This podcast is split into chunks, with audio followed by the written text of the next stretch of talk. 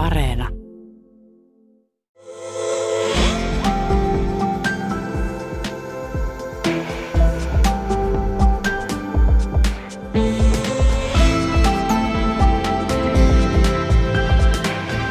Tuija Pehkonen ja rakkauden kesä.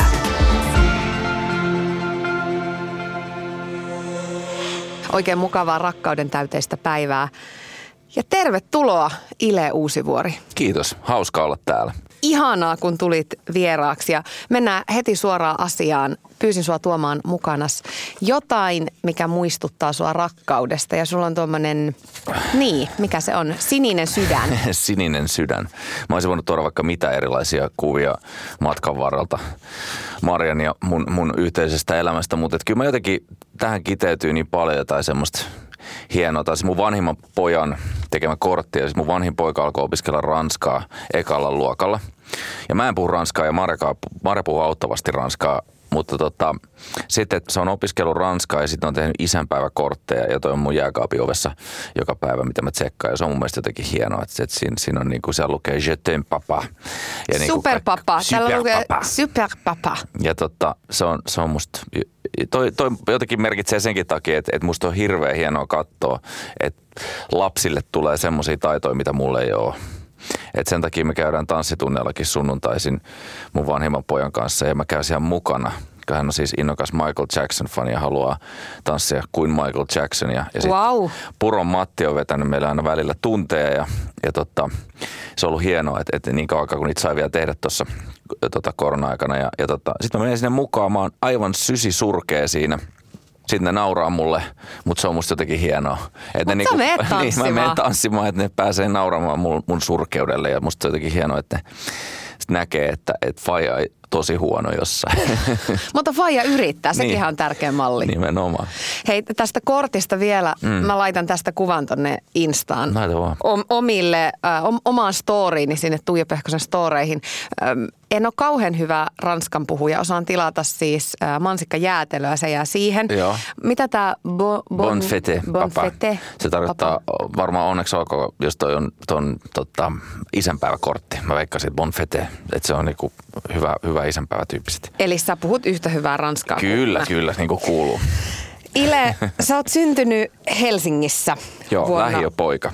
Lähiön poika siis. 80 oot pyörinyt silloin penskana paljon ulkona ja lähimetsiköissä. Niin minkälainen oli sun lapsuus Helsingin Pajamäessä? No se oli tosi hieno. Ja siis se oli sitä aikaa, kun ihmiset vaan päästi lapsensa ulos. Ja sitten siinä viereisessä rapussa asui mun, mun ensimmäinen ystävä maailmassa. Sen nimi on Jan. Lömpälle terkkuja. Ja, tota, ja, ja sitten oikeastaan leikittiin, se oli pelkkää keppileikkiä ja sotaleikkejä ja ulkona ja mä olin ihan sairaan onnellinen siellä. Et me asuttiin siellä kahdeksanvuotiaaksi asti ja, ja mä niin edelleen käyn aina välillä katsoa sitä pihapiiriä. Ja vaan sen takia, että se oli jotenkin niin maagista. Että se oli semmoinen maaginen lapsuus, loputtomat kesäpäivät ja, ja semmoista. Ja, ja mä tykkäsin siitä, mutta sitten se kaikki meni mönkään siinä kohtaa, kun me muutettiin pois sieltä. Et mä olin kahdeksanvuotias, me muutettiin toiseen paikkaan, eikä kauas, lähelle Munkkivuoreen, mutta se oli silti niin kuin paikanvaihdos siinä kohtaa, kun sä oot luonut kaverisuhteet ja kaikki muut, niin, niin sen takia se oli jotenkin aika haastavaa. Että se oli niin kuin ensimmäinen kerta, kun mä otti oikeasti päähän se homma. Menikö kupla rikki Meni, meni. Ihmisillä on hirveän vaikea ja varsinkin lapsille, että kun sä oot luonut jonkun kaveripiirin ja sä tunnet toisen, toiset ja sitten sä tuut uutena tyyppinä johonkin hommaan, niin se oli niin kuin mun ensimmäinen kokemus siitä, että sä joudut luoda tämän kokonaan uudelleen ja tutustua näihin uusiin tyyppeihin. Ja sitten ne on luonut jo jotkut omat piirinsä ja porukkansa, että se oli sille aika haastava. Mutta että, että noin muuten, niin sehän oli semmoista niin kuin lähiöelämää, ei kellään ollut mitään sille sen kummempaa. Et, et, et en mä muistaisi, että meillä olisi ollut mitenkään, meillä ei ollut mitään omia mökkejä tai muuta, muuta mutta vuokramökellä käytiin kesäsi ja mun isä teki tosi paljon töitä. Ja ne oli, ne oli siis alalla myös. Ne oli molemmat Ylellä, Joo, Joo. Ja mä oon niin tämmöinen Yle Brat niin sanotusti. Ja, ja sitten mä oon joskus tietenkin teiniässä paiskonut ovia ja sanonut, että ainakaan mä en sinne mene. ja sit mä tietenkin, Älä koskaan niin, sano, ei koskaan. Mutta sitten musta on kyllä ollut tosi kiva olla nyt ulkopuolellakin, että tämä elämä on muuttunut jotenkin siihen, että mä oon niitä käytäviä oikeasti skeitannut pikkupoikana, kun se pääsi menemään ja liikkumaan täällä niin kuin ympäriinsä ja ei tarvinnut mitään kulkukortteja ja muuta, mutta että, ja mä oon käynyt katsoa niin kuin urheilururtujen tekemistä pikkupoista asti. Ja nähnyt... Millaisia muistoja sulla on noilta ajoilta? Sun äiti oli siis äh, sihteerinä Joo, ja isä oli ohjaajana. Joo, joo äiti oli kuvaussihteerinä, se teki näitä tota, kaikkia huumoriohjelmia, ö, hukkaputkea ja huimihuulia ja Lapinlahden lintuja ja ties vaikka mitä. Ja sitten tota, mun isä oli siis monikameraohjaaja urheilutapahtumissa isoissa semmoisissa. Ja siis, no siis se oli semmoista, että mut otettiin aina töihin mukaan. Että se oli ilmeisesti pakon sanelemakin välillä, että silloin se oli ihan ok. Mä vietin tosi moni viikolla, mutta mä halusinkin mennä sinne, koska musta siellä oli jännä liikkuu täällä kellareissa ja, ja, ja, ja tutkia paikkoja, mutta että Ylen loputtomat käytävät. niin, no, no just näin. Ja, mutta et kyllä mä sitten sit, sit, kun se tuli tuossa 2015 alkoi olla, että mä oon viettänyt täällä ihan liian pitkään aikaa tässä samassa paikassa, että se, et sitten täytyy nähdä jotain muuta. Että se oli niinku pakko tehdä jonkin tason uudistus siinä hommassa. Sä oot ollut lapsena vilkas Kyllä. ja tunnollinen. Näin sä oot siis itse kuvailu sitä Joo. pikkuileä. Niin minkälaisia samoja piirteitä sä löydät tuosta pikkuukkelista kuin itsestäsi nyt? No, oon mä edelleen aika vilkas. Aika.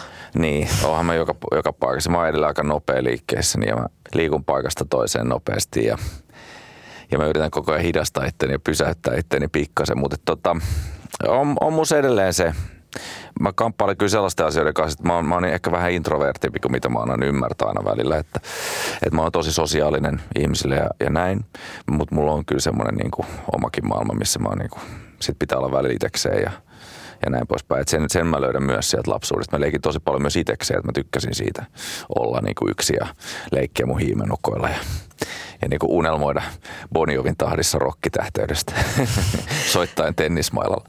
Millaisissa hetkissä se sun introverttius tulee esiin? No siis varmaan just siinä, että jos sä oot paljon ihmisten kanssa, niin sit sä tarvit sen, sen tota, että kyllä mä tykkään mennä sit mökille kesäksi ja olla niin kuin antaa parra kasvaa ja letti on likasena ja Ai että se sitten on Maria ihanaa. yrittää patistaa, että nyt sun pitää laittaa eilen paita päälle, että tänne tulee vieraat, että sä oot kulkenut noissa kalsareissa nyt niinku kaksi viikkoa täällä pitkin rantaa, että voit se niinku pukea päälle hetkeksi. No sä tuossa mainitsit, että, että on tullut paiskottua ovia, että, että Joo. ei todellakaan tuu mediatyöläistä musta mm. ja sitten on Bon Jovin tahtiin niin haaveiltu rockistaran urasta, niin minkälaisia ne oli silloin nuoruudessa ne sun haaveet ja, ja minkälaisia asioita sä elämässä toivoit?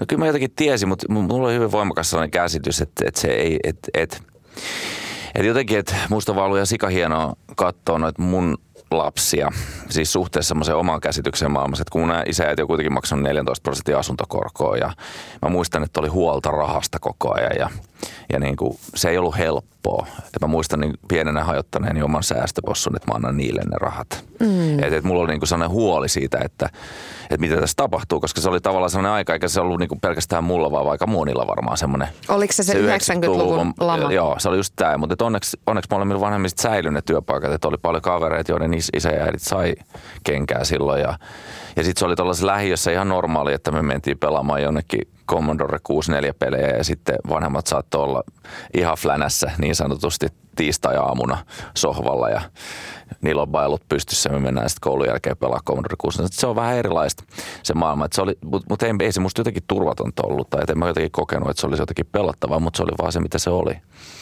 Et nyt musta oli jotenkin hienoa se, että kun vuonna 1992 mä olin tosi innostunut jalkapallosta ja sitten mä oli EM-kisat. Sä olit 12 Mä olin silloin. 12 silloin ja tota, mä kannatin Tanskaa, koska se oli lähinnä mitä, mitä oli Suomeen. No okei, Ruotsi vähän lähempänä, mutta et silti jotenkin Tanska. Ja sitten mä muistan olleeni niin vuokramökin saunalauteella isäni kanssa ja kysynyt siltä, että, että hei, ollaanko me koskaan kisoissa? Että tapahtuuko se ikinä, että me ollaan kisoissa? Ja sitten se sanoi mulle vaan, että aika paljon pitäisi tapahtua, mutta tuskin. Että se on niinku se, se on se mindsetti, mikä silloin oli. Et, et se on ihan sama, jos me sanotaan nyt jollekin nuoremmalle ihmiselle, että hei, et meillä on kolme jääkiekko Suomen mestaruutta. Niin mun ensimmäinen reaktio, että ei, meillä ei ole yhtään. Ei meillä ole yhtään. Ei meillä ole koskaan. Me ei voitettu sitä ikinä. Et se on se sun nuoruudelle lähtökohta. Että et se, et mä, mä veikkaan, että jengi uskaltaa haaveilla isommin. Et, et si, mä elin vielä sellaista aikaa, että ne haaveet piilotettiin ja niistä ei puhuttu. Koska siinä on aina se, niin kuin, että, että, että mitä jos joku sanoo, että, että, sä, et- että ei kestä sitä, jos joku sanoo, että sä, että sä et pystykään siihen. Nyt ihan muutama vuosi myöhemmin, niin onko kaikki ne piilotetut haaveet käynyt toteen? Onhan niitä käynyt toteen ja siis, ja siis mulla on tapahtunut semmoisia kummallisia asioita, että vaikka ne on niin vähäpätöisiä ehkä muille, mutta tiedätkö, että mä oon polkenut joskus äkkiä perjantai-iltapäivisin alastelta kotiin, kun Ranskan TVltä alkaa Fort Boyard. Ja mä rakastin sitä 90-luvulla. Ja sit mä mulla oli aina sellainen, että mä tulin himaa, ja mä tein sen munakokkeli itse, ja sitten mä istuin siihen, ja se alkoi viideltä Ranskan TVstä, ja mä katsoin sitä, ja mun mielestä se oli niin Mäkin maaginen. katoin Se oli sitä. semmoinen niin ranskalainen turkoosi vesi, mä suomalaisen, että se ikinä tuu pääsee mihinkään tollasen. Niin siitä suora leikkaus siihen, että mulla on korvanappi korvassa, ja ranskalainen ohjaaja sanoi, että 10 seconds, ja tota, me ruvetaan vetää sitä. Ja mä, mä seison siinä. Ja mä oon niinku siinä, samassa hetkessä siinä. Ja sit mä oon se pikkupoika, joka katsoo sitä sohvalla. Niin se oli mun mielestä niinku, että se oli kova juttu. Minkälaisia asioita ja arvoja sä sieltä sun omasta lapsuudesta huomaat, että sä haluat välittää sun omille lapsille? Toki joskushan se voi mennä niinkin, että, että päättää, että mitä ei missään nimessä halua välittää. No siis, no tämähän on se, että, että mitä sä siirrät tietoisesti ja mitä sä siirrät tiedostamattasi. Ja kyllä mä oon joutunut tekemään aika paljon kaikkia sellaisia töitä, että, että mä suhtaudun eri tavalla tiettyihin asioihin kuin mitä mun porukat suhtautuu. Ja se oli vaan erilainen. Me, meillä on paljon ammattisotilaita suvussa sotien jälkeen ja, ja sieltä, sieltä tulee semmoinen todella kova ankaruus niin kuin ihan varmasti. Että et, vaatteet piti olla tietyllä tavalla. Me siivottiin kaksi kertaa viikossa, mun piti aina siivoa oma huone. Se oli niin kuin, siitä pidettiin tosi tiukkaa huolta. Mun faijalla oli tosi tärkeää, että jos mä tapaan jonkun ihmisen, niin jos mä, jos mä en kattonut silmiin, niin mä otin uusiksi sen kättelyn. Että se oli niinku sellaista. Mä Tiukka kuri. Tiukka kuri siinä suhteessa, että miten sä kohtaat ihmiset. Jos sä katot silmiin, niin se otetaan uusiksi. Hei, kättele uudelleen, sä et kattonut silmiin. Et sano kuka sä oot ja kato silmiin. Se oli tosi tärkeää. Ja sen mä niinku tavallaan ymmärränkin, koska siis, että et pysähdyt sä kohtaamaan jonkun ihmisen. Ja kättelystä, mitä ei enää oikein kukaan tee, niin siitä pystyy päätellä tosi paljon ihmiset. Että pelottaako sua? Oot sä, oot sä seisot, että et, pystyt sä olemaan läsnä tässä tilas, tilanteessa. Niin se oli jotenkin mun mielestä siinä mielessä sääli, että sitä ei ihmiset jotenkin tee, tai halaamista tai mitä tahansa muuta. Ehkä vielä jonain päivänä. hei. Ehkä jonain päivänä tämä jotenkin tulee takaisin. Mutta sitten siinä on myöskin tällaisia, että mä tajuan mun ensimmäisen lapsen kohdalla, kun se kaataa kolmevuotiaana jonkun mehun pöydällä, niin mun ensimmäinen reaktio, joka tulee selkärangasta, että, että mä suutun. Että miksi toi kaataa tonne? Koska se on, se on niin sitä mun lapsuutta. Että jos sä olit aamiaispöydässä ja Faija oli levittänyt semmoisen Helsingin Sanomat siihen ja sit sun putosi niin leivästä joku nokare johonkin, niin se saattoi niin olla aika vihana siitä. Että et semmoiset, että et se kuuluu siihen, että se on kolme sen kuuluu kaataa toi pöytää tai heittää sitä seinälle, siihen valkoiselle seinälle, jonka sä oot just maalannut. Et se, et se, niinku, se kuuluu siihen ja mä joudun tommosista asioista kyllä kä- niinku käydä itteni kanssa läpi, että et mitkä ne mun reaktiot on. Mutta sä tunnistat noita aika Joo. hyvin. Ja sitten mä oon semmoinen, että mä suutun tosi nopeasti, mutta mä lepyn sekunnissa. Et mä, mä, mä niinku tajun heti tehneeni väärin, jos mä pyydän sitä anteeksi. Mä pystyn niinku palata siihen niinku sekunnissa, joka sinänsä on ihan, ihan jees, mutta sitten kaikki ei ole sellaisia. Jotkut on pitkävihaisempia ja mun pitää myös ymmärtää se. Että mä en ole semmoinen. Mä en jää oikeastaan miettiä mitään sen, sen kummemmin. Sitten jos on ollut jotain sellaista, että, että joidenkin ihmisten kanssa on, on tapahtunut asioita, joista mä oon tykännyt, niin sitten mä, sit mä vaan, ihmiset ajautuu erilleen ja sitten sit mä en välttämättä ole enää niin läheinen joidenkin ihmisten kanssa, jos on tapahtunut jotain tosi pahoja asioita. Mutta että, mutta että sitten noin muuten, niin, niin, niin tota, en mä, en mä niinku jää miettimään. Sä oot puhunut siitä, että sä oot sillä tapaa erilainen kuin sun, sun oma isä, että sä asetat perheen ikään kuin kaiken muun edelle. Niin missä sun mielestä menee se raja, että ei uhraa itseään lapsille, ettei unohda itseään, mutta kuitenkin laittaa heidät etusijalle kaikesta, mm. kaikessa? Ja tuosta mun faijaskin mun pitää sanoa se ku- kuitenkin, että et, et se, on, se on tavallaan helppo mun sanoa tässä ajassa, jossa mä en maksa sitä 14 prosentin asuntokorkoa ja niin kuin näin poispäin. Ja sitten ja sit se oli sellaista aikaa, että ihmisten täytyy tehdä töitä. Et, et on olemassa varmaan paljon semmoisiakin isiä, jotka tekee tehtaassa töitä tai että niillä on kolmivuorotöitä tai jotain muuta. Et mun faijan tehtävänä oli matkustaa ympäri maailmaa ja ohjata niitä urheilukisoja. Mutta silloin kun se oli kotona, niin se oli tosi läsnä. Et mun niinku, kaikki muistot lapsuudesta sen kanssa tosi hienoja ja ihania. Mutta sitten siinä oli paljon sitä, että se oli paljon poiskin. Et kyllä mä mietin sitä, kun mä olin siis Riossa 2016 mukana. Ylen Robert Portman pyysi mut mukaan ja se oli ihan, ihan uskomaton mahdollisuus. Ja mä tykkäsin siitä, mutta kyllä mä sitä mietin silloin, että mun lapset aloittaa just päiväkotia tuolla elokuussa ja, ja mä oon täällä. Ja sit, sit siinä on niinku tavallaan se mun oma lapsuus, missä mun faija on tehnyt nimenomaan just tälleen. Niin oli mun vähän sellainen, että vitsi, että lähdekö mä niinku toistaa tätä. Että on aika rankkoja, kun siellä ollaan kuusi viikkoa, varsinkin sille, sille tota, no vaimolle, joka on kotona. Että mm-hmm. et se joutuu hoitaa se yksin sen koko paketin ja sitten niillä alkaa niinku, no kaksi päivää tarhassa niillä alkaa vesirokko molemmilla. niin ei se ole silleen kiva. niin Ei ole kiva soitella sieltä auringonpaisteesta. Ei.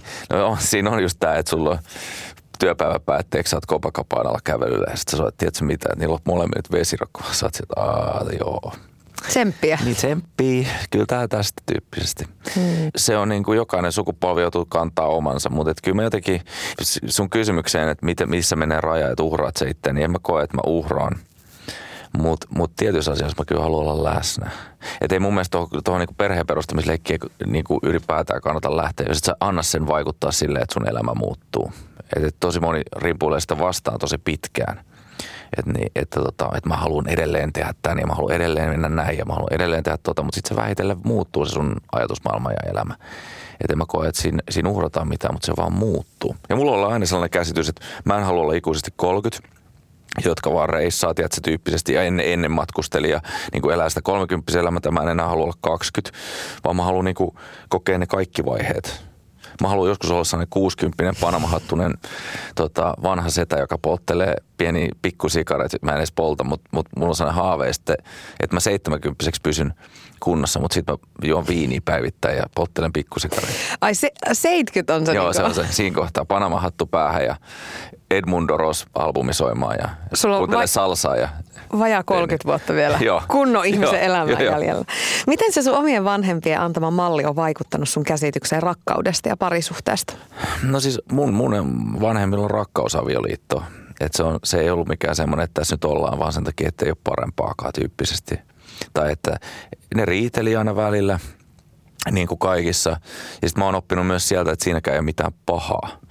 Että et, et ne välillä ottaa yhteen ja sitten taas, men, taas mennään kivasti. Ja, et se tota, niin ne, ne, ne tykkäs toista, tykkää toista edelleen ihan to, tosi paljon. Että se, se on jotenkin vaan niin kuin, ehkä sitten sieltä se malli tullut.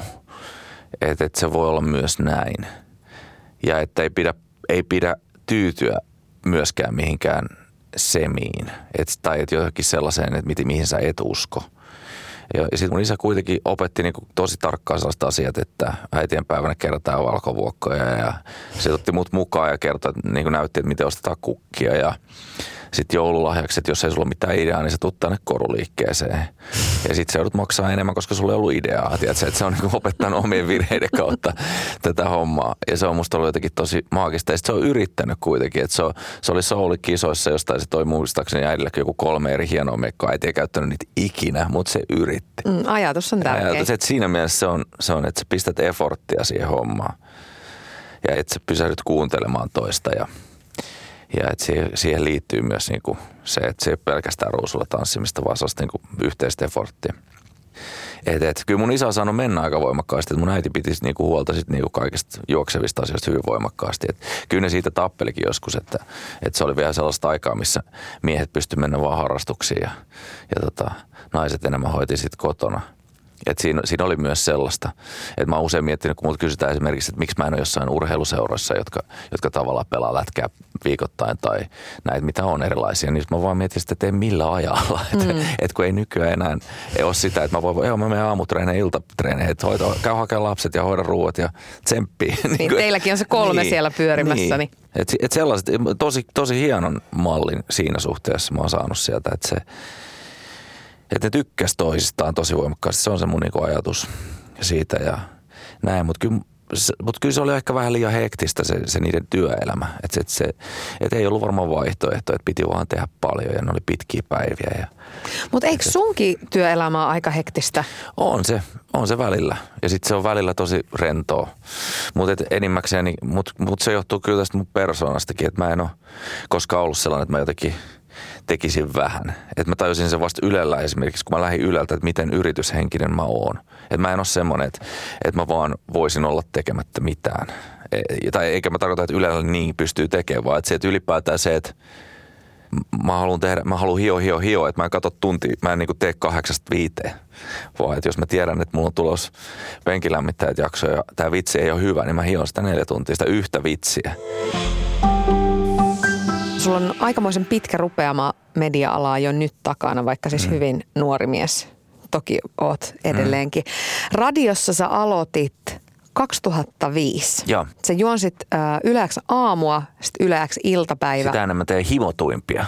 Ja himotuimmat. Siitä se, alkoi. Yleäks himotuimmat. Sitten yleäks aamua, iltapäivää. Siis yli kymmenen vuotta ja, ja tota, viimeisen lähetyksen teit taajuudella 2015. Joo. No, TVtä on tullut tehtyä viime vuosina ihan älyttömästi.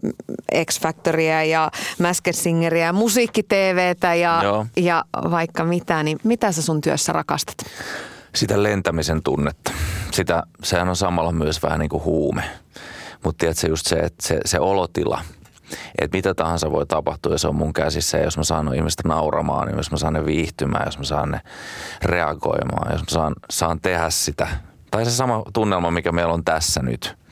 Että sä voit jollain tavalla kontrolloida sellaista, mikä ei ole kontrolloitavissa omilla liikkeilläsi. Ja sitten se mikä siitä tulee niin kuin kaikissa huumeissa, on tietysti myös se krapulafiilis sen jälkeen.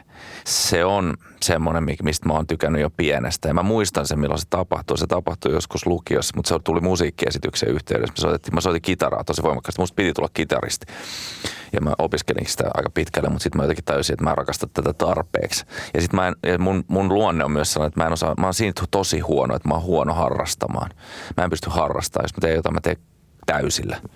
Ja sitten mä lopetan sen. Kuulostaa pikkasen mustavalkeelta. Kyllä. Joo. Mutta joo, niin siis et se, se on se tunne. Ja sitten edelleenkin, kun se oli vahinko, että mä, tai en mä tiedä oliko se vahinko, mutta jotenkin mä, mä olin sen verran ujo, mutta mä jotenkin aina tiesin, että mä, että mä pystyisin ehkä tähän.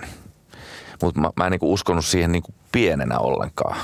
Että et ne oli niinku muiden perheiden lapset, jotka on, jotka on niitä, jotka esiintyy ja – tekee muita. Kun mun isä ja äiti teki molemmat taustalla, niin mä jotenkin koko ajan kuvittelin, että musta tulee joku taustatyyppi. Että mä saan olla mukana siinä, mutta mä en saa niinku johtaa joukkoja. Mutta sitten mä muistan jotenkin ymmärtäneen, että ei vitsi, että tämä niinku toimii. Mä muistan se pääsykokeessa ja silloin kun me mentiin sinne radio- ja televisioilmaisuun ja siinä oli sellainen tehtävä, missä Uma ja Abu Hanna sanoi, että okei, nyt on sellainen tilanne, että sun pitää keksiä joku TV-ohjelma, että ensimmäinen nauha puuttuu, täytä puhella viisi minuuttia. Niin se ei ollut mulle mikään ongelma. Sitten se tulee sieltä lasten hiimänleikeistä ja mulla oli yhtäkkiä joku hääohjelma, jota mä muistaakseni juosin. Joo, joku hääohjelma ja me juonetaan, että ketä mulla on haastattelussa ja sitten mä tein niin haastattelusta, mä vastailin siihen haastateltava kysymykset ja mä haastattelin niin itseäni ja mä vaihdoin tuolit toiselle ja mä niin esitin siis sellaisen niin kokonaisen niin mä keskusteluohjelman. Ja se oli mun mielestä jotenkin tosi hauskaa ja se oli, ja, ja jotenkin, koska se oli musta jotenkin vahinko, että mä ylipäätään edes olin siellä, kun musta ei pitänyt tulla sitä niin mä, mä suhtaudun siihen just sopivalla tavalla ehkä hällä väliä. Että ei tässä nyt ole, ei tämä ole niin vakavaa. Sä tosiaan irtisanouduit sun vakkaripestistä mm. 2015 Joo. radiosta. Silloin teidän keskimmäinen lapsi oli pikkunen ja sä jäit siis lasten kanssa himaan silloin. Ja sä oot puhunut siitä ajasta, että, että hetkittäin oli ilmassa myöskin pelkoa siitä, Joo, että tuliko niinku heitettyä kaikki nyt romukoppaan ja oliko, oliko ura tässä? Kerro no. vähän noista. No siis no se on se, se fiilis, kun lopettaa heinäkuussa. Ensinnäkin siis se koko elämänrytmi, hatun nosto kaikille, jotka haluaa tehdä sitä, koska sehän ei ole terveydelle millään tasolla niin kuin järkevää herää viideltä joka aamu. Ja sä teet sitä joka päivä ja sä pyrit olemaan hauska ihmisille joka päivä. Just sellaisille ihmisille, jotka tekee, tiedätkö, jossain tehtaassa duunia haluaa viihtyä. Ja mä tuun sellaisesta koulukunnasta, missä Satu Kurvinen joskus opetti sen, että se on erilainen kuin ehkä se 2000-luvun alun semmoinen, että hei kattokaa mua, että mä oon tosi cool. Mä tuun sellaisesta maailmassa, missä niinku – sä vedät itseltäsi mattoa alta niin paljon kuin lähtee, teet itse naurunallisesti joku muu, joka tekee oikeat duuni, joka on oikeasti vaikeasti tilanteessa nauraa. Ja se on se, on se, se, se lähtökohta, mistä mä tein sitä, ja mä tein sitä sen kymmenen vuotta täysillä, ja sitten mulla tuli sellainen olo, että nyt, nyt tää riittää. Ja mä jäin himo. Ja sitten Marjalla alkoi silloin Marehintikka Live, ne rupesi tekemään sitä.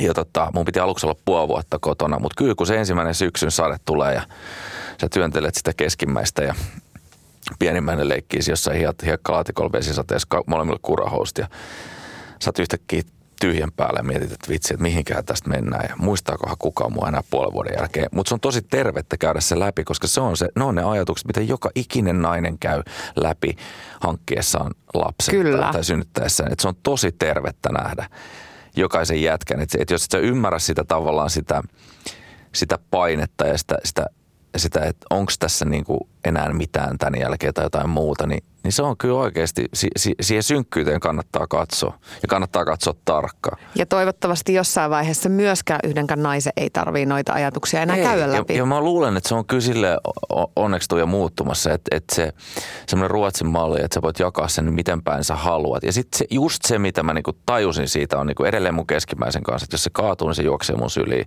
Jos se satuttaa, niin se, se huutaa mua. Että, että jos se käy jotain yöllä, niin se tulee herättää mua. Että silloin, niin mulla on sellainen ihan eri erilainen kontakti siihen, kun mä olin yhdeksän kuukautta siitä, siitä asti, kun se oli neljä kuukautta, viisi kuukautta pelkästään niin kuin, tosi voimakkaasti hänen kanssaan. Ja se rytmiä, me, me, me, mun tota vanhin poika oli silloin semmoisessa aamupäivä jossain kerhossa muistaakseni ja siinä oli vähän apuja siinä, siinä mulla – mutta kyllä mä sanon, että se on, se on just se, että, että sitä sä et saa takaisin. Että se kannattaa pitää. Ja mä ymmärrän myöskin, että se on, sehän on luksusta, että mä pystyin pitämään. Että Maria pystyy elättämään meidän perhettä silloin. Ja me ollaan puolia toisin tehty sitä aina välillä. Sitten mä oon tehnyt paljon töitä, kun se on ollut kotona. Mutta on olemassa paljon perheitä, jotka haluaisi tehdä niin, mutta se ei ole taloudellisesti mahdollista. Ja se on musta synkkää, että, että se on valitettavasti näin. Että se, koska mä koen, että se on ihan järjettömän siistiä. Mutta totta kai mua pelotti. Totta kai mä olin silleen, että ei vitsi, mä oon tehnyt virheen mitä mä täällä teen. Ei, niin kuin, kun sä pysähdyt semmoisen kymmenen vuoden rupeaman jälkeen, missä oot koko ajan ollut haipissa ja adrenaliinihumalassa ja, ja niin kuin siinä. Ja sitten yhtäkkiä sä oot siinä hiekkalaatikolla vesisateessa ja sä oot heittänyt kaiken pois. Sitten se, sit se pikkuhiljaa, kun se rutiini on ja sä, sä meet ja mä tajusin, että mä voin alkaa urheilla aamuisin, kun se nukkuu tuossa rattaissa ja sitten pejät sä lounaat ja sitten me leikitellään, heitellään palloa ja, ja, tota, ja sitten se, sit se vaan jotenkin alkaa tuntua tosi hyvältä. Niin sitten mä muistan, kun mä menin takaisin vähän aikaa vielä tuottelemaan, niin sitten mä muistan, että tämä ei tunnu hyvältä mennä takaisin. Että tää, että mä en haluaisi mennä enää takaisin. Sä oot sanonut, että, että ton irtisanoutumisen jälkeen susta on tullut rennompi. Niin minkälainen prosessi siihen vaadittiin, että sä ikään kuin uskalsit hypätä? No, no siihen vaadittiin siis... Ja luottaa ennen kaikkea. No, no jos Joonas Hytönen soittaa sulle ja sanoo puhelimeen, että Ile, nyt tehdään isoja asioita, muutetaan maailmaa yhdessä. Miten mä saan sut pois Yleltä? Tiedätkö silleen? Ja, ja sä oot kuitenkin, ja sä haluat innostua asioista ja haluat kokeilla jotain uutta. Ei sillä, että siinä olisi ollut mitään vikaa. Mä ihan hyvin voisin olla siellä ehkä edelleenkin, mutta et, et, et ihmiset on niin joskus ihmetellyt, että miksi ja näin, niin sillä ei ole mitään muuta kuin mun oma henkilökohtainen niin kuin ajatus siitä, että mä haluan haastaa itteni jotenkin uudelleen. Ja sitten Joonas on semmoinen niin maailman innostavin ja mielenkiintoisin tyyppi siinä suhteessa. Ja mä fanitin häntä siis valtoimena, kun hän oli talk show juontaja. Musta se oli nerokas ja nopea ja hauska. Niin sitten tämä mahdollisuus. Eihän siinä ollut mitään niin kuin lupausta mistään. Ei siihen liittynyt, että nyt sulla on seuraava puoli vuosi, niin kuin pystyt makoilla laakereilla ja miettiä seuraavia askelia. Et se oli vaan se yksi semmoinen mahdollisuus, mihin mä vaan hyppäsin jostain. Sitten se kiehto tarpeeksi. Ja me lähdettiin tekemään X-Factory yhdessä. Ja, ja se, ei, eikä sillä ole oikeastaan mitään sen, sen kummempaa merkitystä muuta kuin, että mä vaan halusin tehdä sen. Ja lentää siltä pohjalta, että mitä jos mä olisinkin vaan niin hyvä kuin edellinen keikka.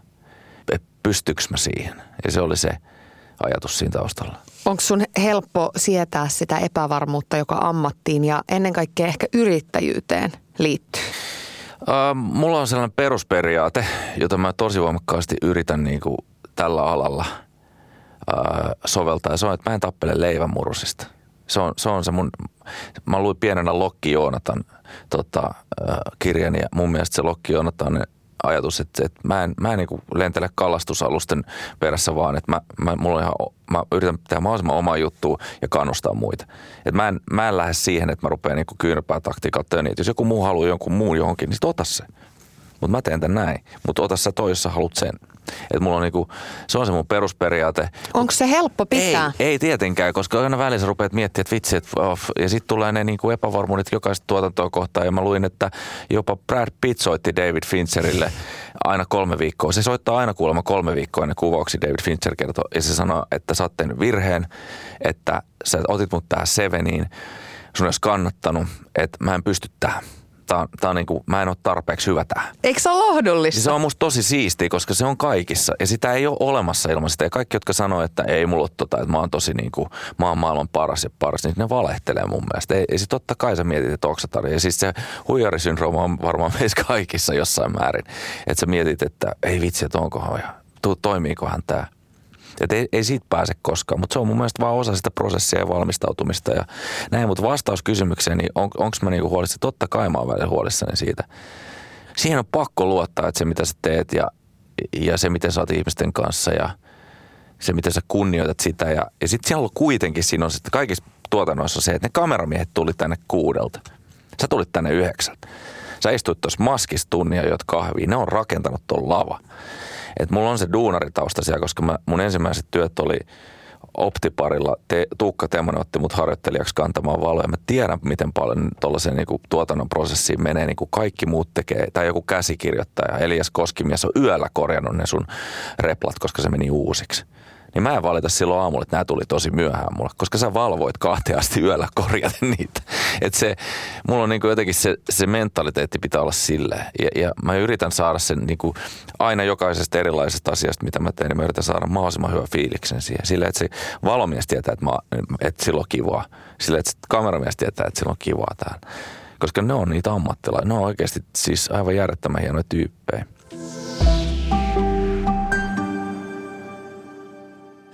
Teillä on perheessä kaksi mm. tuommoista sun, sun kaltaista ahkeraa yrittäjää ja välillä molemmilla työtahti on aika huima ja siihen sitten vielä kolme lasta mm. mukaan pyöritykseen, niin ei ole varmaan liikaa sellaista aikaa, että ehtisi niin sanotusti ottaa rennosti. Niin mikä sun tapa on jotenkin pitää itses järjessäs kaiken ton keskellä? No kyllähän mä tässäkin teen virheen. Siis mä, mä rupesin jossain vaiheessa urheilemaan tosi voimakkaasti, koska se on hyvä, hyvä, hyvä palautusjuttu, mutta sitten mä kyllä mä vedin senkin jossain vaiheessa vähän yli, että, että, että se kuormitus on vaan sitten niin kova, että sitten ei, ei pidä niin kuin, ei pysty tähän loputtomasti. Että mä, mä hurahdin jossain vaiheessa noihin crossfitteihin ja kaikkiin muihin, mutta sitten kun eka kertaa selkä napsatti, niin kyllä se oli merkki sellaista, että menee vähän liian kovaa. Että ei ole ehkä hyvä idea viiden tunnin unilla vetää näitä niin kuin maastaveto ykkösiä. Että kyllä se niin paperillakin näyttää aika tyhmältä. Kyllä se aika laidasta laittaa niin, näköjään meitä. Niin, että se on, se, on niin se, se yksi tapa, mutta et on se vaikeat välillä. Ja sitten kun siinä ei ole sitä varmuutta tavallaan, että, että hei huomioon pitää olla iskussa, nyt mä vedän nämä hyvät yöunet ja sitten meidän tyttö tulee herättää yöllä, että tuetti mun nalleen tuolta huoneesta niin kuin tyyppisesti, niin ei se, tota, ei se helppoa enää ole. Mutta että en mä tiedä, siis kyllä siis loppu, loppujen lopuksi se perustuu siihen, että, että mä haluan tehdä sitä ja mä rakastan sitä, että se on niin kuin, en mä oikein tiedä mitä muuta, muutakaan mä tekisin. Et jälkikäteen, kun mä ajattelen kaikkiin, että mitä elämässä tapahtuu, että musta piti tulla muusikko ja mut heitettiin luokas tulos sen takia, että mä puhun paljon. Että on varmaan huomannut. Niin tota, niin ne on niin kuin kaikki ollut sellaisia. Sitten kun mä tapaan jonkun mun vanha opettaja, niin saattaa sanoa, että mä tiesin, että, että sä niin rupeat tekemään näitä asioita. Mä olisin, että aijaa mistä? No kyllä se niin kuin huomasi siinä, että sä et ollut ikinä hiljaa. että se on se. Et, ja sitten mua heitettiin ulos luokasta, niin mä muistan, että se opettaja nauro heittäessään mua ulos. Että mä sain sen nauramaan mm. niillä jutuilla. Ja se, se niin kuin sieltä se lähti jotenkin. Mä muistan, että se, että se ei inhonnut mua, mutta se ei vaan voi pitää mua siellä luokassa, kun sen on pakko opettaa Sä matikkaa. kaikkia. Niin, mutta kaikki nauraa liikaa. Että mun piti aina jotenkin pelleillä. Mutta se tulee sieltä, että mun isä näytti mulle Marx-veljeksiä pienenä ja Chaplineita ja Buster Keatoneita ja näitä niinku legendaarisia. Mä rakastin niitä. Muista, muista ne oli niinku jotain aivan maagisia. Ne niinku vanhat komediat ja – Groucho Marx, siis Marx-veljesten se viiksi jäbä, niin se oli mun mielestä jumalasta seuraava. Että se on niin nopea ja hauska. Vaikka ne oli mustavalko leffoja, että se paljon mun aikaa ennen. Mutta se, se, se, rakkaus niin sitten siellä. Mä edelleen fanitan valtoimenaan niin leikoloita ja headpereitä ja kaikki, jotka uskaltautuu sille alttarille, jotka on, niin kuin, on jotenkin hauskoja. Minkälaisia toteutumattomia unelmia sulla on vielä töiden saralla? No on niitä vaikka mitä. E, erilaisia, erilaisia juttuja. Olen tehnyt tietysti kaiken näköisiä, mutta sitten se on aina vähän se, että juttelin joskus Dome Karukosken kanssa, joka teki ja törkeä hienon elokuva ja, ja, ja joku, että se on tietyssä genressä, niin sitten Hollywood toimii silleen, että okei, sä teit tästä, niin tässä on 15 käsistä, jotka on samaa. Että nyt saat tätä. Niin, että se, se, sitä lokerointia vastaan mä pyrin myös valinnoillani jotenkin, niin kuin, että mä haluan pysyä monipuolisena ja tehdä erilaisia juttuja. Ja, että mä en niin kuin koskaan se, niin, niin mutta että sä oot tämmöinen tyyppi. Niin, niin, mutta sä oot tämmönen juttu. Ja sen, siihen törmäsin silloin, kun mä lähdin yllätä, että, että jotkut silleen hämmästyneet, että sä osaat juontaa telkkarissakin. Mä, että niin, mutta mä, mä oon tehnyt sitä tuolla, mutta kukaan ei seurannut sitä silloin, kun mä tein sitä siellä. Et, et, kyllä mulla on kaikenlaisia semmoisia haaveita, että, että tota, haastattelut on, haastattelu on mielenkiintoinen, keskustelu on mielenkiintoista. Tämä on mielenkiintoista, mitä me tehdään tällä hetkellä. Koska tässä on, tässä ei ole niin rajattua aikaa. Mutta semmoinen, että kun sä teet 30 minuutin haastattelut ja kaikki muuta, niin en mä tiedä, haluanko mä sitä enää. Että se mun mielestä tämmöiset pitkät keskustelut on paljon mielenkiintoisempia. En tiedä. Ile Uusivuori, mitä tulee mieleen sanasta rakkaus? Vaimo, perhe, mm. Hyväksyminen, hyväksyntä, armo. Ää, mitä kaikkea mulla tulee mieleen? Paljon erilaisia asioita. Se olla rakkaus mihin, mihin tahansa. Mulla kävi sillä jotenkin tosi hienosti silloin joskus aikoina, että et, et, et, sekin on onnenkantamoinen. Et mä oon ensinnäkin ihan säkästä hakeutunut tälle alalle, kun musta piti tulla muusikko ja päässyt sinne. Sitten mä yhtäkkiä siellä Yleäksen toimistossa ja sitten mä juontelen sitä äärimmäisen epävarmana sitä, sitä tota, himotuimpia ja – sitten semmoinen Marja sanoi, että sä oot tosi hyvä. Että sulla on hyvä meno. Mä sanoin, tää. Eka kerta joku sanoi mulle, että, niinku, että sä oot hyvä. Ja tota, sitten se on niinku siitä eteenpäin ja me ruvettiin, ei me silloin tehty vielä yhdessä töitä. Sitten mä vaan jotenkin tajusin, että ei vitsi mikä tyyppi. Tuommoinen ihan, ihan niinku järjetön all over, over the place ja, ja tota, iloinen ja innostunut kaikesta ja, ja näin. Niin se on jotenkin, ja siinä on edelleen siinä ihmisessä se, että se innostuu kaikesta. Ja sit se on semmoinen niin myrsky, mä sanon, että se on myrskypääksy, että pitää päästä lentelemään ainakin tonne. Ja sitten se, jos se lentelee siellä, toteuttaa kaikki sen visioita niin kuin ihan valtoimena ja se, se buukko hittelee aina liikaa kaikkea ja sitten se tota, kuitenkin jotenkin aina saa ne maaliin. Niin sitten se, sit se välillä rauhoittuu ja ottaa iisisti, mutta se, se on semmoinen ihminen, että se, se on liikkuu salaman nopeasti ja tekee sellaisia asioita, mitä se haluaa ja sen pitää päästä toteuttaa itseään ja ja mä oon aina tiennyt, että se on, se on niin sanotusti vahva nainen. Se on semmoinen, että se, se, ei ole, se ei ole, se eikä mä koskaan halunnutkaan sellaista, että, että esimerkiksi jos me ollaan Marjan kanssa pöydässä, niin en mä, en mä niin puhu jätkien kanssa ja Marjaan siinä vieressä hiljaa. Ei se on niin, vaan se periaatteessa houstaa sen koko pöydän. Ja mä oon siis silleen, että niin. se on, se on niinku, ja se on mulle ihan ok ja se on musta tosi mahtavaa. Että se, se, et, et me molemmat kannetaan omat, omat juttumme pöytäkeskusteluissa ja mun ei tarvitse koskaan olla huolissa, että se voi vaan päästä menemään, niin kuin, että kyllä se pärjää aina kaikkialle. Se jotenkin, siinä on niin kuin jotain. Sä oot sanonut aika ihanasti, että sä rakastat sun vaimoa mm. ja sä rakastat sun lapsia ja tomaattimurskan tuoksua, niin. jalkapalloa ja teidän kotia. Mm. Ja sitten lisäksi sä rakastat sun vaimon ääntä ja tykkäät, jos hän lukee ääneen. Niin Joo. Minkälaisia minkälaista se on se arjen rakkaus sun mielestä parhaimmillaan 15 yhteisen vuoden jälkeen?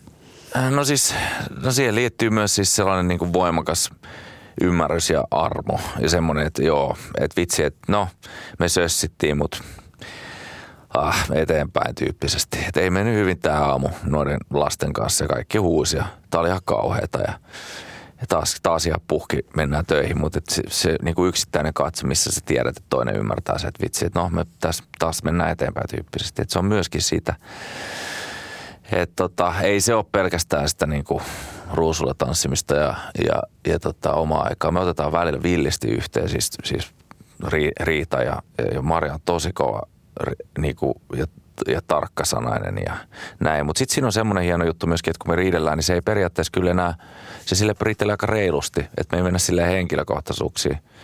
Mutta kyllä jos silloin on joku sellainen asia, mikä mun ärsyttää tai mitä mä teen väärin, niin ei se niinku jätä sitä sanomatta. Et se on, palaute tulee. Palaute tulee ja tulee napakasti ja sitten mä ta- tavallaan välillä puolustaudun itsekin ja pakkokin. Ja, ja, siis, ja sillähän on niinku, meillä on omamme. Onko sun mielestä vaikeampaa anteeksi pyytäminen vai antaminen? No anteeksi antaminen on mulle tosi helppoa. Ante, ehkä se anteeksi pyytäminen on sitten niin vaikeampaa sitten kuitenkin. Et ei mulla, ei, ei mulla, mulla, mä pääsen tosi nopeasti yli kyllä sellaisista. Ellei, ellei siinä ole joku tosi selkeä vääryys, niin sitten mä niin taistelen jostain jutuista. Ja, et, et jos mä koen, että tämä ei ollut ok, niin sitten mä pidän, pidän kyllä puoleen, että ei se, näin, mutta se, se, se, liittyy siihen hommaan. Ja, ja siinä mielessä, kun siinä on niin kuin sä sanoit, että se, se on välistä, että tästä puhutaan yhdeksältä, kun lapset on mennyt nukkumaan. Se on niin kuin tämä, ja sitten me ollaan molemmat pihapuhkioiksi, mennäänkö vaan nukkumaan, mennään nukkumaan. kun ei jaksa edes riidellä välillä. Niin se on silleen vähän, että sitten sinne saattaa jäädä patoutumaan asioita aina välillä. Ja sitten sit otetaan tiukasti yhteen. Mikä on rakkaudessa sun mielestä vaikeinta? No ehkä se niinku huomion osoittaminen siis kaiken kiireen keskellä ja se, se, tota, se toisen ymmärtäminen on välillä vaikeaa. Et kun molemmat kuitenkin, tai ihmiset ajattelee tosi voimakkaasti aina oma, omasta näkökulmasta, niin on se niinku semmoinen tietynlainen empatian kyky ja semmoinen ymmärrys, että miksi toinen mokasta, miksi toinen sössi, tai miksi toinen oli niinku nihkeä tuossa tilanteessa tai näin, niin se on, se on niinku vaikeaa siinä. Ja, ja sitten just sen, se säilyttäminen, sen, sen, sen. mutta onneksi meillä oli tosi pitkä aika ennen kuin meillä oli lapsi, missä me matkustettiin yhdessä paljon ja tehtiin kaikki reissuja yhdessä. Sitten ne on sellaisia asioita, mihin sä voit palata, kun pää lyö tyyny iltaisin, niin kyllä mä menen meidän reissuille takaisin niin kuin Ranskan rivieralle jonnekin, tiedätkö, rannalle mietiskelemään hetken ja kun ei siis, sehän on siis sitä, että kun on kolme lasta, niin en mä saa sanottua yhtä lausetta, että joku ei keskeytä sitä. Että se on, tai että joku roikkuu ovessa, jos mä käyn vessassa, tai että se on, se on yksi huutaa, jos kaksi kahdella menee hyvin, niin yksi huutaa. Että se on, että koita siinä sitten käydä läpi jotain niin kuin eilistä riitaa vaimon kanssa, että ei se ihan helppoa. Niin kun niitä on kolme, niin joku on aina joo, jossain. Joo, joo. Aina tilanne Harvoin päällä. on se, että, että paitsi mökilliset, kun ne päästetään ulos kaikki ja ne menee johonkin trampolinille hyppimään, niin sitten ne on kaikki vähän aikaa tyytyväisiä, kunnes joku kolauttaa jonkun ja huutaa taas. Että sitä se on. Mutta kyllä mä, sillä mä oon onnekas, että kyllä mä edelleen pääsen niihin ajatuksiin ja siihen hommaan. Et kyllä mä tiesin, että kun mä Marjan näin, niin että, että oho vitsi, että mulla meni elämä nyt uusiksi, että, että, että, että tästä, että tämä ei ole enää samanlaista. Jotenkin te olette kuitenkin niin onnistuneet luovimaan aika hienosti mm. kaiken ton äh, kaauksen ja norovirusten sun muiden Kyllä. vesirokkojen keskellä – te olette niin silmin nähden edelleen tosi rakastuneita, niin mikä sun mielestä on se tärkeä asia siinä, että saa parisuhteen toimivaan sen kaiken kaauksen keskellä? No onhan meillä niin pilke silmäkulmassa ja, ja, ja niin kuin se kipinä on siinä. Että se on musta viehättävä mimmi. Se on, se on vaan niin kuin, se on semmoinen, että se niin kuin, se, se ei ole menettänyt sellaista tietynlaista huumorin ja se nauraa mut tyhmille jutuille edelleen ja – ja sitten välillä se niinku ärsyntyy niistä, että lopetan nyt tyyppisesti. Mutta se, se on niinku se juttu. Et kyllä mulla on tosi tärkeää. Mä en, mä en ole semmoisen niinku kaveri parisuhteen mikään suuri ka- ystävä ja kannattava. Että kyllä siinä pitää olla se, se joku, joku isompi asia siinä taustalla. Että et, et semmoinen ihan kiva ja laimeen, niin sitten mä rupean jossain vaiheessa niinku – niin kuin, että nyt täytyy olla jotain actionia tyyppisesti, tehdä jotain kivaa yhdessä tai mennä johonkin tai nyt hotelli tyyppisesti. Että, se, että kyllähän se pakkohan siinä olla se. Koska sitten sit, sit, kun siinä on se joku juttu, niin sit se mun mielestä porskuttaa jotenkin eteenpäin aika usein verrataan sitä jotenkin sitä rakastumisen huumaa mm. ja sitä alku, sehän on ihan sekopäistä huumaavaa niin aikaa. Niin ja sitten tulee arki ja 15 vuoden aikana niin on varmaan tullut aika usein niitä, niitä niin kuin, ä, arjen nurkkia on tullut niin sanotusti mm. koluttua. Niin Miten se teidän suhde on muuttunut vuosien varrella? No on se, siis, no, ensinnäkin mä käyn mun kavereiden kanssa usein keskustelua siitä, kun mulla on kavereita, jotka sanoo, että joo, ne ensimmäiset vuodet on kaikkein parhaimpia. Mä oon eri mieltä. Mun mielestä niin kuin kaikin, kaikin puolin semmoinen niin kuin rakkaussuhde voi kehittyä. Totta kai se on se alkuhuuma ja intohimmat ja systeemit ja niin kuin, ei eletä missään muualla kuin vaan toisilleen. Ja mäkin asuin Marjan 21. neljässä jossain vaiheessa. Ja mä menin sinne ja sitten meillä on sellainen vaatekasa keskellä sitä, sitä kämppää. Ja hyvin mahuttiin 21 neljä ja se asui tuota, tota, Helsingin Vaalilassa. Mä tutustuin vielä niihin kaikkiin naapureihin ja kaikkea muuta. Ja, mutta sitten sit se kehittyy ja sitten se on niinku hieno nähdä myöskin ne uudet puolet ihmisessä, että miten se kohtaa vaikeuksia ja miten se, että sen alku, alun jälkeen, ja sitten se on mahdollista tavallaan, että siellä on välillä ihan järjettömän vaikeita hetkiä. Että on meilläkin ollut niin vaikeita hetkiä, että sä, tiedät, että, että sä mietit, että mitä tämä tästä jatkuu. Kaikissa on niitä. Mutta sitten jos se jotenkin löytyy ja, ja, ja kasaa uudelleen, niin se, se jotenkin on entistäkin parempaa. Et niin kliseistä kuin se onkin, niin niin se on mun mielestä jotenkin. Ja sitten on lasten saannin yhteydessä, että sä näet sellaisen mielettömän voiman ja, ja semmoisen niin ensimmäistä kertaa, että aah, wow, että niin kuin, niin elämässä oli tästä kyse – et se, että mä usein, mun kaverit oli jo esimerkiksi lapsina kysyä, mutta että, kann, että miten, niin kuin, että, kannattaako niitä, niin en mä osaa sanoa siihen, mitä ei välttämättä. Mutta mut se, miten se tekee vähitellen ja vääjäämättömästi, niin kyllä se opettaa sulle sellaisen tietynlaisen tavan olla ja tietynlaisen vastuunkannon. Että se on, se on semmoinen kehitysvaihe, niin kuin murrosikä on kehitysvaihe tai kaksikymppisen opiskeluelämä on kehitysvaihe. Niin vanhemmuus luo susta erilaisen – mutta en mä koe, että esimerkiksi mun vaimo olisi vanhemmuuden tai äitin olemisen jälkeen vähemmän viehättävä päinvastoin. Musta se on niinku kuumempi kuin ikinä tyyppisesti. Että se, et se, niinku, et, et se kyllä kehittyy mun mielestä parempaan, jos, jos, jos se on mennäkseen siihen. Niin sitten on olemassa ihmisiä, jotka huomaa, että tämä ei toimi tai tai tässä on niinku sellaisia asioita, mitkä on niin sanottuja dealbreakereita, että tämä ei ole ok. Sitten sit se menee. Ja eihän, eihän kukaan tiedä, että mihin elämä vie.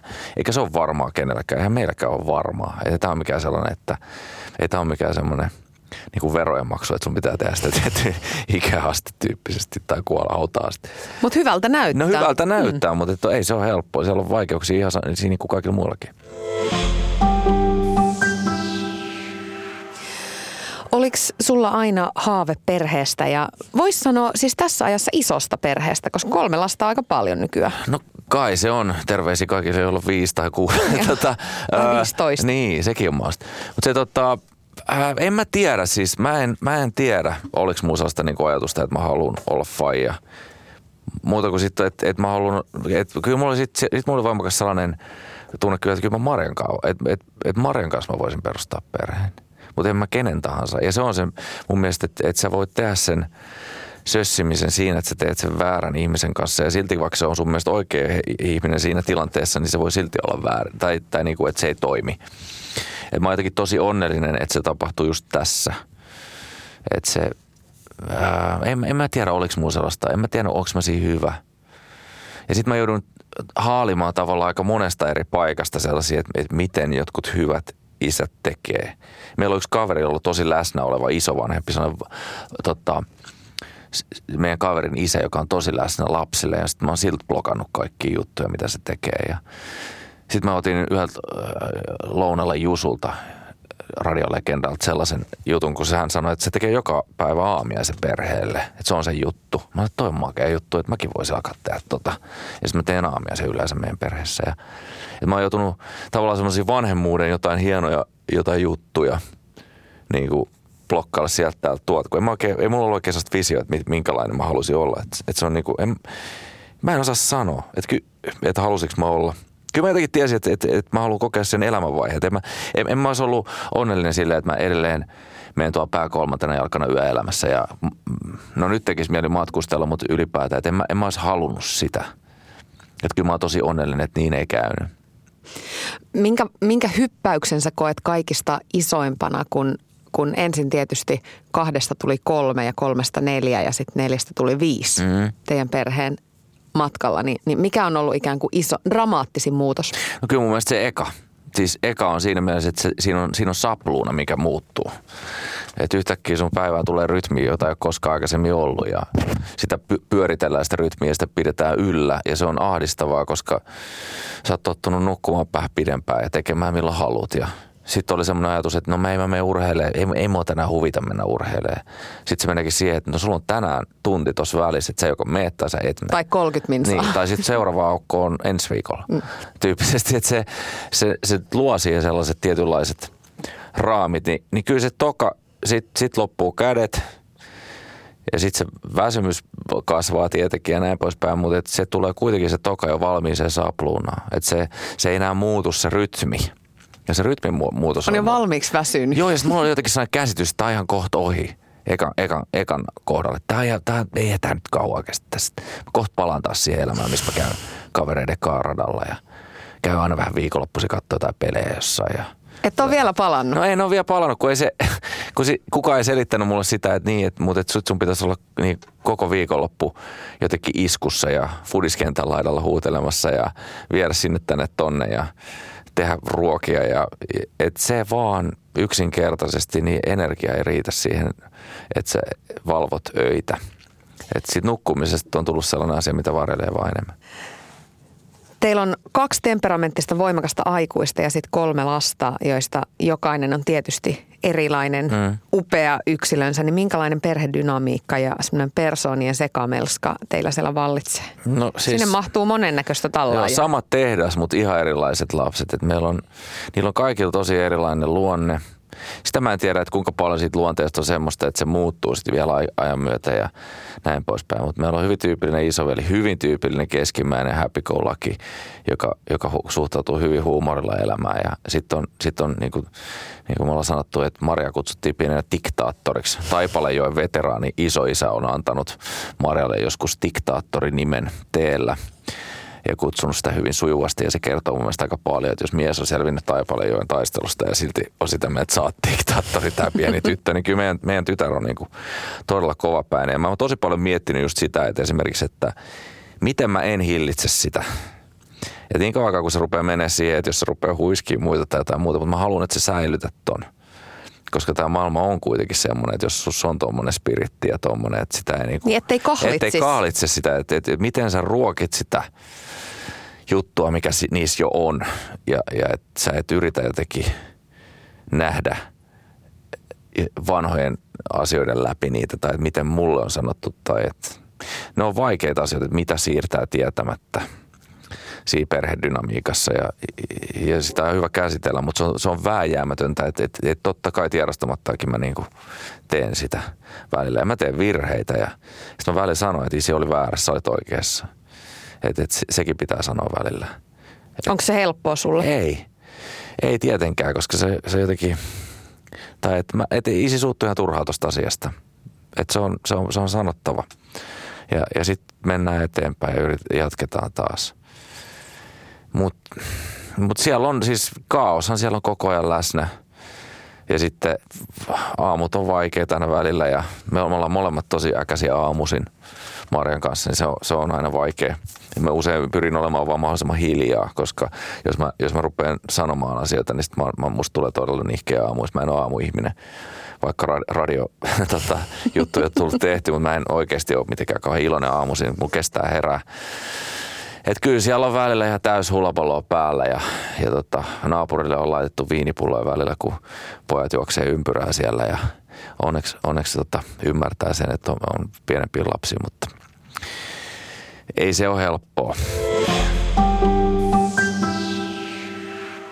Kuinka paljon sä oot miettinyt sitä, että minkälainen se hyvä isä on ja minkälainen isä sä haluat olla? Sä sanoit, että sä oot vähän niin kuin sieltä täältä mm. nap, napannut niitä malleja. No ainakin mä haluan olla läsnä oleva. Et, et se ei ollut koskaan mun ajatus, että mä jotenkin tekisin lapsia ja sitten mä jotenkin häviäisin jokin töihin ja tekisin jotain omia juttuja. Niin, että kyllä mä haluan olla silleen ja mä haluan olla sellainen vaari, joka tekee kaikkea. Et mä, mä, mä, mä haluan olla sellainen, että mä soitan vaan että nyt tukki vie nämä johonkin, että tehkääs lapset jotain. Et mä, mä, mä oon näiden kanssa, mä palautan nämä kahdeksalta. Mä menen tekemään näiden kanssa jotain kivaa. Et mä yritän pysyä kondiksessa siihen 70 asti ja toivon, että Ai niin se oli siinä lisääntyy, noi lisääntyy sitä ennen tai jotain, että, että mä pystyn kikkailla menemään niiden kanssa. Että kyllä, kyllä mä haluan olla. Ja mä yritän ylläpitää se kaikki olla pieniä vauvoja, niin mä yritän, että mun vaipanvaihtotaidot pysyy ja Mä, mä, mä en mene. Meille saa tulla, niin, hei. selvä, joo. joo. Mä tuun mielellään, koska se on, se on mun mielestä jotenkin sellaista, että kaikki, jotka mä oon nähnyt, jotka elää sitä ja uskaltaa ottaa sen aika kova rooli. Ja, ja, sitten kun ihmiset ei ymmärrä sitä, että, että, että lapsiperheet ei välttämättä jaksa pyytää aina apua, vaan että se pitäisi tulla silleen, että sulla on se idea, sulla on se pallo ja sä keksit, hei mä ajattelin viedä ne tonne, onks ok? Joo, tuu haken. silleen, että, että sä et, sun ei tarvitse miettiä, että tässä on nämä kassit, tässä on ne vaihtovaatteet, systeemit, niin kuin, että totta kai mä voin pakkaa niille ne, jos joku konseptoisi, että onneksi, onneksi meillä on esimerkiksi yksi nelli, joka, joka on tosi oma että hei mä vien ne tonne. Joo, mahtavaa, vie. Että se on niin kuin, Vie ja olkaa niin kauan, olkaa niin kauan kuin haluatte. Me riidellään sillä aikaa täällä äidin kotona. niin. Mutta se on, semmoinen mä haluan olla. Että se, ja sitten sit mä haluan myöskin, että sitä mä oon miettinyt tosi paljon, että että kun mä tuun semmoisesta maailmasta, missä, missä oli krunge ja e- epävarma kitaristi Seatlesta muutti maailmaa, kukaan ei saanut olla mitään – ja jos sä yritit olla vähänkin erilainen tai esillä, niin se painettiin aika voimakkaasti maahan koulumaailmassa. Ja, tällaista, että mä tuun sellaisesta, niin mä välillä mietin sitä, että kun mun, mun poika haluaa laittaa aurinkolasit ja nahkatakin päälle, mä mietin, että voiko se mennä tuossa vaatetuksessa koulupialle. Musta on tosi makea nähdä, että se voi. Ja musta on tosi makea, niin sitten mä mietin, että miten hän suhtautuu muuhun, että, se, että kun ne juttelee – mäskedistä mun kanssa koulupihalla tai jossain tarhapihalla jutellaan siitä, että mitenhän se niinku vaikuttaa noin, mutta ei ne, ei, nyky, nykymaailmassa niin se on niille yksi hailee tyyppisesti, että se on musta jotenkin ollutkaan hieno nähdä, että sille ei, silläkään ei ole merkitystä sinänsä. Viho viimeinen kysymys. Ile, mikä on sun resepti rakkauteen? Kuunteleminen, avoin keskustelu, kommunikaatio tätä mä toitotan usein, että, että mä en voi tietää, jos mulle sanoa. Että, että, että usein se, on sellainen ajatus, että joku lukisi ajatuksia tai tietää, mitä joku toinen tarvitsee, niin se pitää pystyä sanoa. Koska mulla ei esimerkiksi ole ikinä mikään ongelma, jos joku toinen haluaa ottaa omaa aikaa tai mennä hotelliin itsekseen pariksi yöksi tai tehdä mitä tahansa. Mä voin ihan hyvin niin kuin hoitaa sillä aikaa kaikenlaista, mutta se avoimuus, ja semmoinen, että sä pystyt puhumaan niin kuin asioista, koska heti jos se kommunikaatio loppuu, niin sitten ollaan aika, aika hataralla pohjalla, varsinkin sen tällaisessa bruljanssissa, missä ei ole kauheasti aikaa. Että sitten se rakkaus ehkä jotenkin on olemassa siellä. Sitten sä ymmärrät toista, että ai joo, totta, sä oot muuten hoitanut näitä asioita aika paljon yksin. Joo, ah, vitsi, joo, ah, totta, me hotelli yöksi yöksi. Sitten se menee jotenkin silleen. Että kyllä mä siihen sen jotenkin, siihen mä perustan ja sitten sen näkeminen, että toinen tsemppaa ja sen ymmärtäminen, että se, että sä yrität – että sä, sä yrität. Se on, se on se juttu.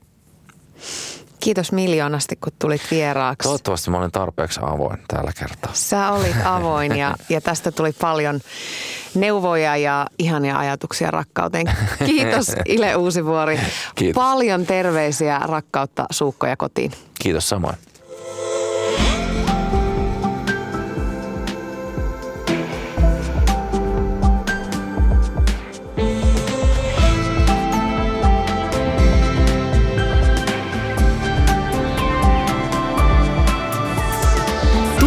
Pehkonen ja Rakkauden kesä.